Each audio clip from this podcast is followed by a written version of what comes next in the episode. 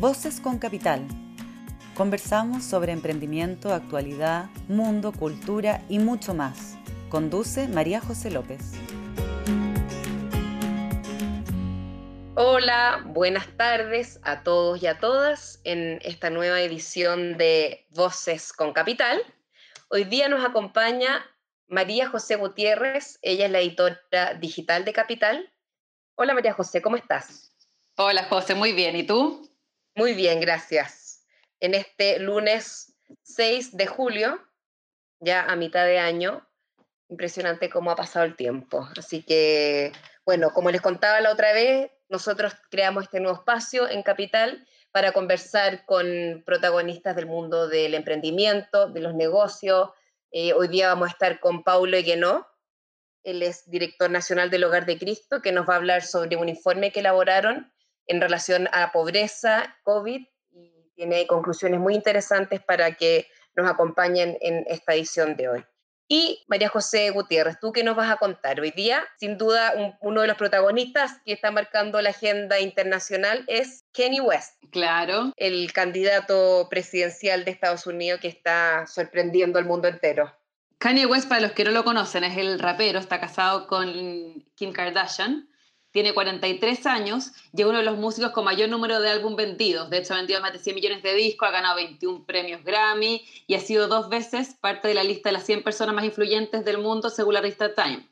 ¿Por qué está haciendo noticia? Porque el sábado, 4 de julio, eh, anunció en Twitter que se iba a presentar eh, de candidato para la Casa Blanca o sea, en pleno día de que Estados Unidos celebraba su independencia, él sale con esta gran noticia. Entonces, inmediatamente salió el multimillonario Elon Musk, el fundador de Tesla y que, bueno, a cargo del SpaceX que está ahora en el espacio, el dueño, apoyarlo. Asimismo, su mujer Kim Kardashian también le dio apoyo y, y como comentario obligado a las redes sociales de gente que lo apoyaba, gente que lo criticaba y muchos también ponían en duda si que esto es una broma o si es que es real que él va a ser candidato para las próximas presidenciales. Tú que has leído bastante sobre el tema aquí, ¿cuál es la reacción en general sobre esta noticia? ¿Se toma como algo serio? Están las, las dos cosas. En general eh, se da por hecho un poco que es broma porque porque no es tan fácil que cualquier persona inscriba su candidatura de un día para otro. De partida quedan cuatro meses para las elecciones y él debería cumplir con una serie de protocolos si que quiere ser el próximo presidente.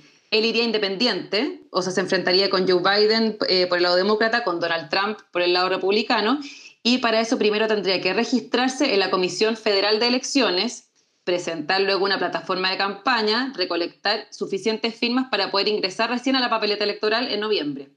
Y de hecho hay varios estados en los que este plazo ya venció, entonces no, no, se sabe bien si es que, si es, que es real o es una broma, porque de hecho él mismo en 2015, una vez que recibió un premio, también dijo que se iba a presentar para candidato y de hecho dijo que iba a ser en 2020 y después un poco que se desinfló esto, dijo que iba a ser 2024, entonces no se sabe si es una estrategia más de marketing o si es real.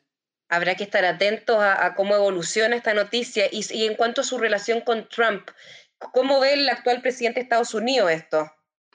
Bueno, eh, Kenya West es, estampista y siempre ha sido. De hecho, dijo que no votó, pero que si es que hubiese votado, le hubiera dado el voto al, candidato republicano. Pero últimamente, con, el, con la muerte de George Floyd, eh, se dio una vuelta y con este movimiento de Black Lives Matter, de hecho, él se separó de Trump, donó dos millones de dólares para pagar los estudios universitarios de la hija de Floyd y ahora en el fondo está como el candidato alternativo y se ha tirado un poco en contra. Pero antes de eso él había ido a la Casa Blanca, se había sacado fotos con el, con el presidente usando el jockey famoso de Make America Great Again. O sea, todavía el presidente de Estados Unidos no se manifiesta en cuanto a esta candidatura. Hasta ahora no se ha manifestado. Habrá que estar atento a, qué pasa por ahí. Sin duda es una noticia que llama la atención, pero que si hay personajes como Elon Musk detrás de, esta, de, esta candidatura. Bueno, es una candidatura súper particular porque él es cristiano bien fanático, de hecho se define como cristiano renacido acude a la iglesia de manera continua. Su papá eh, es como eh, consejero matrimonial pastoral. Em, y de hecho él tiene muchas canciones en que habla de Jesús, que habla de Dios. Tiene un álbum que se llama Jesus is the King y prontamente va a lanzar otra canción que se llama God's Country, o sea, El País de Dios. Entonces, y por eso cuando hizo su lanzamiento en Twitter, dice, debemos cumplir la promesa de Estados Unidos al confiar en Dios, unificar nuestra visión y construir nuestro futuro. Me postulo para presidente de Estados Unidos. Y bueno, ahora habrá que ver qué pasa porque esto se liga con las celebridades, se liga con los reality. Él participa en el reality mm, con la familia Kardashian desde 2007, que van 18 temporadas. Entonces, es una figura que, que, es súper... Eh, que viene más del mundo de las celebrities, como también fue el mismo Trump, que él también venía de un reality. Y que ahí seguro sí, eh, pesca muchos electores por, por, la cantidad de audiencia que, que tiene ese programa. Así que habrá que ver qué pasa con esta candidatura bueno, tenemos tiempo todavía para ver cómo evoluciona. El, a principios de noviembre ya, ya sabremos si es que tenemos un eh, presidente de Estados Unidos de este nivel. Bueno, y ahora vamos a cambiar radicalmente de tema, vamos a, a meternos en un tema más local, relacionado a la pandemia, a Chile, a cómo esta crisis está afectando a las familias más vulnerables y, qué mejor para hablar de esto que Paulo Ellenó, el director social nacional del Hogar de Cristo, psicólogo de la Católica, lleva trabajando 33 años en el Hogar de Cristo. 12 de ellos fue director de Fundación Paréntesis y llegó al cargo que tiene hoy el año 2017. Hola Paulo, ¿cómo estás? Hola María José, muy bien, ¿y tú? Muy bien, gracias. Hola, Paulo. Hola, María José. no va a ser difícil eh, aprenderte nuestro nombre esta tarde, Paulo. Paulo, queremos que nos cuentes un poquito el documento que elaboraron en el Hogar de Cristo. Eh, expliquemos que eh, desde la Dirección Social Nacional del Hogar de Cristo se elaboró un documento de trabajo muy completo, entiendo, de COVID-19 y pobreza, que aborda punto por punto las temáticas en cuanto a la pandemia y cómo va a afectar la salud, la educación, mujeres, migrantes y otros grupos vulnerables. También entrega información del trabajo en los territorios, donde se detalla por línea de trabajo las principales angustias de la población. Cuéntanos, Paulo, ¿qué es lo que más te sorprendió? ¿Qué nos podrías decir de este documento? Mira, antes que nada plantearles que mm, el Hogar de Cristo, bueno, es una institución todo el mundo sabe más o menos a qué se dedica, ¿cierto? Nuestro foco es el trabajo con poblaciones en situación de pobreza extrema, y exclusión social, eh, una institución que tiene más de 75 años de trabajo en Chile, eh, eh, muy en las comunidades, muy a partir del contacto con las personas.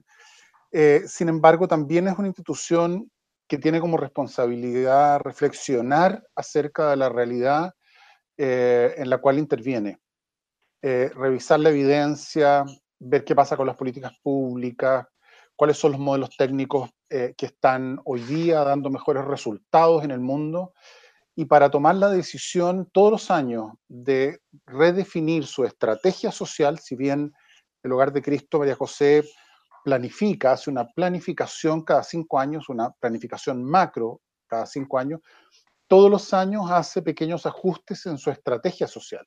En el fondo, la pregunta es, ¿qué Hogar de Cristo para qué Chile? ¿Dónde somos necesarios? Por qué somos necesarios ahí, por qué ya dejamos de ser necesarios donde antes lo éramos, qué cosas no estamos viendo, cuáles son los sectores, las poblaciones o los grupos en mayor abandono, mayor soledad, mayor daño, mayor ausencia de políticas públicas, eh, y es donde el hogar de Cristo tiene que estar. Por lo tanto, este tipo de documentos, entre otros, son documentos que tienen básicamente dos objetivos. El primero es hacer esta reflexión hacia adentro, de, mirar desde la evidencia, mirar eh, desde la epidemiología, eh, mirar desde los datos sociales, tanto nacionales como también internacionales, qué está pasando con los temas foco del hogar para orientar nuestra estrategia social y también hacer incidencia en política pública lo que significa interactuar con los gobiernos, con el Estado, con los distintos actores relevantes de la sociedad que van tomando decisiones respecto de qué es lo significativo, lo más importante y también llamar la atención en aquellos temas que nosotros consideramos que están siendo invisibilizados, abandonados, postergados negligentemente por muchos gobiernos e insistir eh, en ese camino. Por lo tanto, tiene, tiene esta, esta doble intención. Paulo, los, datos, los datos los toman a raíz de encuestas, miran cifras. ¿Cómo arman este documento anual? Los datos nosotros los tomamos de todas las fuentes nacionales e internacionales que tiene que ver eh, con el trabajo que el Hogar de Cristo hace. En primer lugar, hacemos, María José, una, una mirada desde la evidencia internacional, organismos internacionales, Organización Mundial de la Salud, eh, Organización Interamericana del, de la Salud, Organización Panamericana, trabajo, temas de derechos humanos, temas de adulto mayor, eh, en fin, y nos vamos, nos vamos al mundo. ¿Qué está pasando? ¿Cuáles son los enfoques? ¿Qué está diciendo la CEPAL? ¿Qué dice el Banco Interamericano? Eh, ¿Qué es lo que está, las grandes organizaciones, tanto de la sociedad civil internacionales como los organismos propios de Naciones Unidas, están mostrando, diciendo? Y evidentemente nos basamos de manera muy importante en datos y cifras de gobierno, las encuestas CACEN, las encuestas de, de salud, como también los informes que surgen de distintos eh, grupos de investigadores y del mundo académico y también de la sociedad civil. Perfecto. Con eso armamos esta mirada, eh, con el propósito, digamos, de hacernos la pregunta que la verdad es que hasta, yo te diría, el mes de septiembre del año pasado, más o menos, sabíamos cuál era el rol y la función del hogar de, Cristo en los próximos años.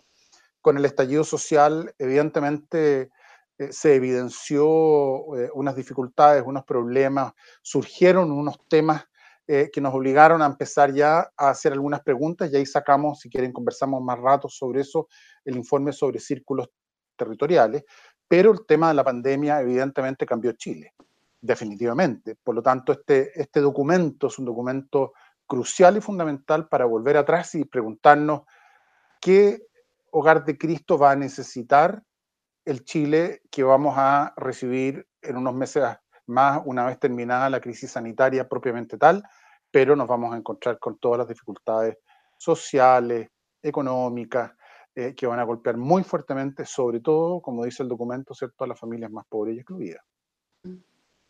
¿Y hay algún dato de este informe que los haya sorprendido especialmente? A ver, la, verdad es que no. Em, es algo que nosotros, eh, evidentemente, nuestra primera preocupación eh, tuvo que, ver con la dimensión salud y trabajo. Eh, tanto salud en términos de la salud física, la amenaza de la muerte, la enfermedad, la desigual distribución del contagio. Si tú miras algunos de estos datos, ¿cierto? Nos vamos a encontrar con que el COVID se ha destacado, digamos, por afectar a personas especialmente vulnerables, eso ya lo sabíamos. Los adultos mayores, el caso más destacado como un grupo de riesgo fundamental, y los adultos mayores pobres y excluidos, el grupo de mayor riesgo. Y eso lo sabíamos porque anticipadamente ya empezamos a ver, ¿cierto?, este tipo de, de, golpe en las poblaciones con características similares en España, en Italia, en fin, en los países donde inicialmente pegó con mucha fuerza. Eh, sabíamos que el nivel socioeconómico también actúa como un favor que influye en la desigual distribución de la salud en la sociedad. Eso en el hogar de Cristo lo tenemos clarísimo y, lo hemos planteado eh, tanto en temas de salud mental como en temas de salud física.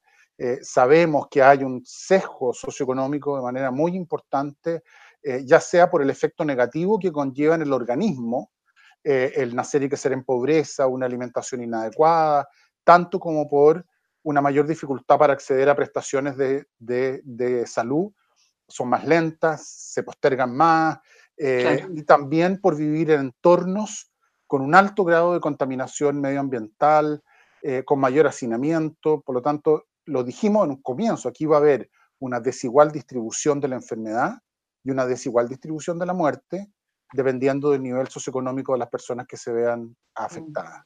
Y eso era algo que, que lo teníamos claro, digamos. Claro, porque lo, lo, que hacen ustedes en el informe es de alguna manera contar el panorama y plantear ciertas críticas, ¿cierto? Si no me equivoco, eh, ustedes reconocen que hay políticas públicas diseñadas que, que, les parecen bien, pero que a su vez son insuficientes para amortiguar el shock económico que va a afectar en los hogares. Por ejemplo, ustedes ahí plantearon que no es estable y que no asegura un ingreso por encima del umbral de la pobreza. Efectivamente, cuando finalmente logramos incorporar la mirada de la pobreza en las variables multidimensionales, que finalmente han sido, entre comillas, esta cosa como rara, digamos, pero que así pasa, tanto en el estallido social como en la pandemia, han cobrado una relevancia extraordinaria. Cuando empezamos a ver más allá que el ingreso per cápita o el ingreso por grupo familiar, empezamos a ver la condición de la vivienda y el entorno. Empezamos a ver el acceso a la salud, empezamos a ver las trayectorias educativas, todo lo que tiene que ver con educación, empezamos a mirar la relación con el mundo laboral de manera mucho más compleja, nos dimos cuenta que Chile era un país que tenía un nivel de malestar, de insatisfacción, de dolor, de frustración, de sensación de desigualdad, eh, que se hizo tan dolorosamente evidente en el estallido social y que hoy día se representa también con mucho dolor frente a la familia, y lo decimos en el informe, ¿cierto? Que eh, se ven brutalmente golpeadas por la pandemia en términos de la crisis sanitaria, pero también la crisis económica, social, mm. laboral que la está acompañando. Y ahí es donde estamos todos angustiados mirando un grupo de gente que es extremadamente vulnerable y que por esta medición histórica no lo estábamos viendo. Bueno, hoy día eh, aparecen estas cifras y estas miradas con mucha fuerza. Entonces volvemos a insistir acá y decimos, mire, un país que tiene menos pobreza y vulnerabilidad es evidentemente un país mucho más resiliente y está mejor preparado para poder hacer frente a dificultades que se generan en el entorno, como por ejemplo hoy día el tema del COVID. Y más allá del documento, ¿cómo es el canal entre ustedes y las autoridades? ¿Qué va a pasar ahora? Eh, ¿Va a existir una instancia de conversación para seguir conversando estos, puntos? ¿Mantiene algún tipo de relación fluida? ¿Cómo, va ese tema con las autoridades? Mira, el Hogar de Cristo eh, define su actuar en colaboración. ¿ah? Nosotros entendemos que la superación de la pobreza, los problemas asociados a la pobreza y la exclusión social, en cualquiera de sus dimensiones, necesariamente pasa por una acción colectiva, integrada, de corresponsabilidad de todos los actores relevantes en la sociedad.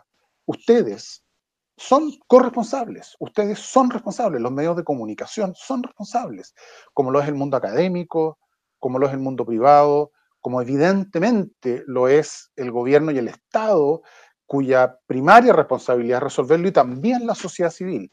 En el hogar de Cristo nosotros entendemos nuestro actuar desde un discernimiento ético de que somos corresponsables, por lo tanto, desde esa postura es siempre la disposición, interés y motivación por generar alianzas de colaboración. Y eso independiente del gobierno de turno, independiente del color político, nuestra postura siempre ha sido la de generar alianzas cercanas, de colaboración, de participación, sin perder la autonomía y la libertad necesaria como para poder entrar en el debate público de las políticas públicas que tiene que ver con los temas sobre los cuales actuamos nosotros y muchas veces tensionar al Estado y a los gobiernos eh, respecto de aquellos temas que nosotros consideramos que están siendo negligentemente abandonados, no abordados. Por, por ejemplo, en el mes de marzo apenas se vislumbraba esta situación, lo primero que hicimos fue generar una minuta para ir a conversarla con el entonces ministro de Desarrollo Social, Sichel, eh, a quien le hicimos la solicitud de eh, conformar una mesa nacional para personas especialmente vulnerables.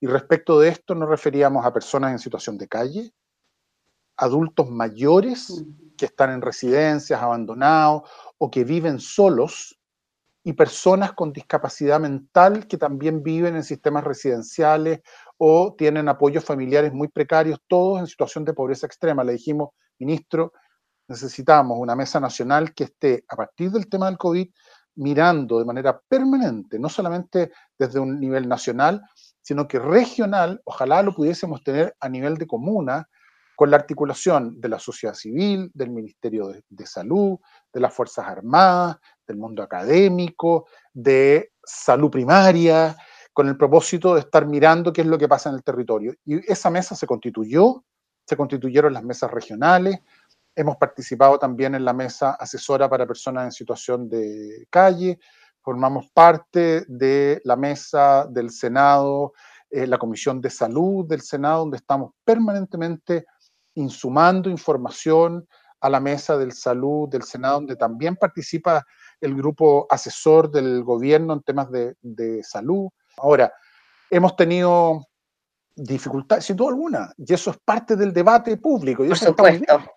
Por supuesto. nuestra preocupación inicial con salud de que esta pandemia nos pilló desprovisto del material necesario, por ejemplo, para el cuidado de eh, la salud de nuestras trabajadoras y trabajadores, que son primera línea social. Mm. Eh, los hemos reconocido poco, los hemos visto poco, pero son las personas que están en el hogar de adulto mayor, que trabajan en la residencia de personas en situación de calle, que están en las rutas de calle, expuestos de manera eh, muy frágil, digamos, si es que no cuentan con los implementos para el cuidado de la salud. Y ahí tuvimos muchas llamados, insistencias en que fuéramos considerados una organización colaboradora del Estado en el cuidado de personas vulnerables y por lo tanto pudiésemos recibir, sobre todo el minuto que teníamos, una, teníamos, estábamos desprovistos, estábamos muy frágiles de máscaras, alcohol gel, en fin. Eh, claro, y fueron de los primeros en, en, contagiarse también, muchos de los trabajadores de, de salud. Paulo, y otro tema muy importante y, que ha quedado manifiesto en esta pandemia es el tema de la alimentación. Tú eres experto, el Hogar de Cristo es experto en, cómo ofrecer una solución. ¿Qué te ha parecido a ti el programa de caja entregado por el gobierno? Yo entiendo que tú tienes una mirada más bien crítica. Eh, el estar en un contexto de pérdida de trabajo, cuarentena obligatoria, eh, con la amenaza de la salud respecto al tema del virus y no tener la autonomía mínima necesaria para adquirir los alimentos básicos para mantener la vida, es una experiencia brutal y devastadora. terrible. Es terrible y tiene consecuencias traumáticas, y aquí lo planteo como psicólogo. Aquí mm. vamos a tener una cantidad muy importante de problemas de salud mental asociados a esto, pero para no desviarme. Cualquier iniciativa entonces que vaya de manera rápida, efectiva, inmediata a satisfacer la coyuntura es bienvenida. Sin embargo, pretender que esa respuesta es una respuesta que va a ayudar durante un periodo prolongado, que se va a hacer bien de manera oportuna, eh, es utópico. Nuestro planteamiento siempre fue eh, el que los recursos debiesen ser a través de la asignación directa. Eh, entonces, eh, fue, era muy complejo y todavía sigue siéndolo. Entonces, hay que buscar una manera donde la transferencia directa que promueva la autonomía, que dé la seguridad de que esa, esos recursos van a llegar en la fecha que van a llegar para que tú puedas planificar tu vida, no solamente te resuelve un problema práctico, sino que fundamentalmente te resuelve un problema emocional, de salud mental, de estabilidad, de predictibilidad, que es tan fundamental en estos minutos en la vida de las personas. Paulo, ya van más de 100 días de la cuarentena en algunas comunas de Chile. Un hecho de la pobreza aumentar, que 1,5 millones de personas ya han perdido su empleo. Se habla de que la economía, de hecho, va a retroceder a niveles de 10 años atrás. Eh, en ese sentido, ¿cuál va a ser el mayor desafío para el hogar de Cristo en lo que viene? ¿O, o cómo, cuáles van a ser las demandas que va a tener que asumir la institución una vez que pase esta pandemia, que pase la emergencia sanitaria más inmediata? Estamos precisamente en esa reflexión. Eh, parte de estos documentos precisamente eh, están inspirados para responder esa pregunta, María José. Eh, la verdad es que todavía el escenario es un escenario mm, cargado de, sí, de incertidumbre. Sabemos hoy día, por ejemplo, con relativa claridad qué es lo que los distintos países y gobiernos están haciendo en términos de política pública, eh, dónde están poniendo sus focos, pero no tenemos todavía idea de cuáles van a ser los efectos de esas políticas. Lo que sí tenemos claro es que el hogar de Cristo va a cambiar. Eh. Tiene que cambiar. Eh, y tiene que cambiar porque en esta consulta que, les que yo les planteaba antes, ¿qué hogar de Cristo para qué Chile? El hogar siempre se ha debido no a su, a su propia agenda, sino que cuál es la demanda más urgente desde los territorios, desde las comunidades más pobres, desde las personas. Nosotros tenemos, eh, usamos un, dicho muy conocido, pero que para nosotros hace mucho sentido, que es nada sobre nosotros sin nosotros.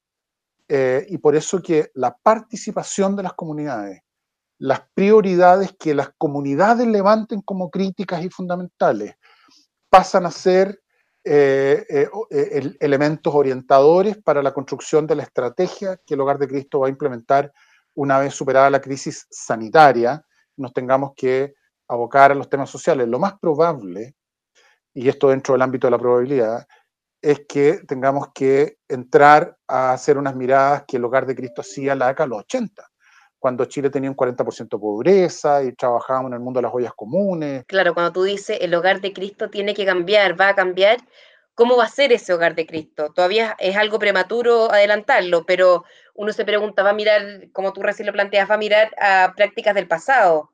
Sí, yo te diría más que prácticas del pasado, eh, yo te diría eh, problemas del pasado. Eh, ya no teníamos en nuestro radar de preocupaciones fundamentales la alimentación, eh, ya no estaba. Por lo tanto, yo te diría la satisfacción de necesidades básicas y el tema de la autonomía en el empleo, el lograr la, pronta empleabilidad de las personas, evidentemente que tendrían que ser dos de los focos fundamentales de trabajo para cualquier organización que se plantea frente a los temas de pobreza de manera seria. Y el tema de la satisfacción de necesidades básicas eh, en temas de las comunidades más pobres y más abandonadas, yo creo que hoy día ya empezamos a ver que eso es parte de lo que vamos a tener que enfrentar y que muchas de ellas eran parte de los problemas con los que trabajamos. Yo partí hace muchos años atrás y era nuestra realidad en las comunidades muy, muy pobres, programas masivos, grandes, ojalá Dios quiera que no tengamos que volver a eso, pero se los planteo como un contrapunto de lo mm. que enfrentábamos hace 30 años atrás eh, y lo que vamos a tener que enfrentar hoy día en algunos ámbitos y eso evidentemente nos va a plantear los mismos problemas, ojalá tengamos soluciones distintas a las que teníamos en esa época.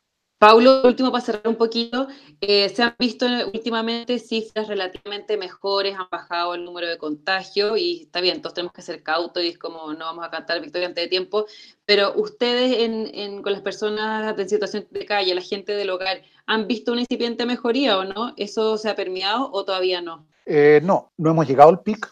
Creo que estamos viendo el, golpe. Tenemos varios programas con niveles de contagio importantes, como les mencionaba antes. Todavía. Compañeros de trabajo han fallecido, eh, contagiados en los programas. El último falleció la semana pasada, la semana antepasada, finales de la semana antepasada. Eh, y tenemos niveles de contagio que, que, que son importantes. Hemos hecho rigurosamente incorporado todos los protocolos que han surgido desde la Organización Mundial de la Salud, la Organización Panamericana de la Salud, el Ministerio de Salud y los protocolos propios que hemos generado nosotros, han sido muchísimos, debido al conocimiento que tenemos de la administración del tipo de programas con el que trabajamos, pero así todo hemos tenido varios dolores y dificultades y estamos muy dedicados a mantenernos a ese nivel. Pero yo creo que todavía, lamentablemente, tenemos malas noticias por algunas semanas por delante. Qué pena, sí, así está la cosa. Hay que ser bien cautos, aunque inevitablemente uno quiere alegrarse con las, las cifras que algo está mejorando, todavía hay que, hay que mantener la calma en ese sentido. Paulo, te agradecemos tu compañía, tu conversación, siempre muy interesante, muy constructiva y, y espero que más adelante tengamos novedades más positivas en cuanto a la, a la pandemia, a la pobreza y tenemos que seguir todos trabajando en esa misma línea. Así es, muchas gracias por, eh, por, este espacio. La verdad es que es muy importante poder eh, compartirlo y comentarlo porque estamos convencidos que este tema lo resolvemos entre todos o no lo resolvemos. Así que es una gran oportunidad. Las crisis también tienden a abrir maletas, a abrir ventanas, muestran cosas que las hemos tenido un poquito invisibilizadas por muchos, muchos años eh, y se transforman en una oportunidad para tener un país más justo, más solidario y mejor para todos. Muchas gracias, Pablo. Chao, que les vaya muy bien. Muchas gracias, que te vaya bien. Bueno, y con esta entrevista damos por finalizar nuestro segundo capítulo de Voces con Capital. Muchas gracias María José por acompañarnos. Gracias a ti. Y quedan todos invitados para nuestra próxima edición el día miércoles. Que tengan buena tarde. Nos vemos.